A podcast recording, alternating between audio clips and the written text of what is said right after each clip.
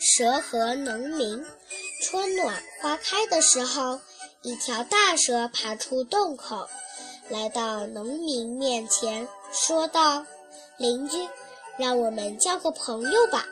咱们互相敌视的时间实在太长了，你也不用再提防我了。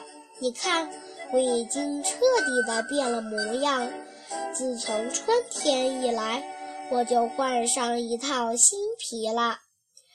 农民正勤奋地侍弄庄稼，听到蛇的话，随手拿起一把大斧子，说：“你以为我会相信你吗？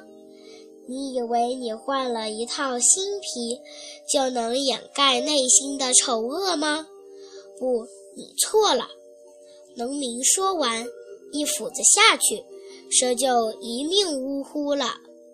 有些人明明做了亏心事，还要露出温和的笑容，他们以为这样就能挽救自己的形象。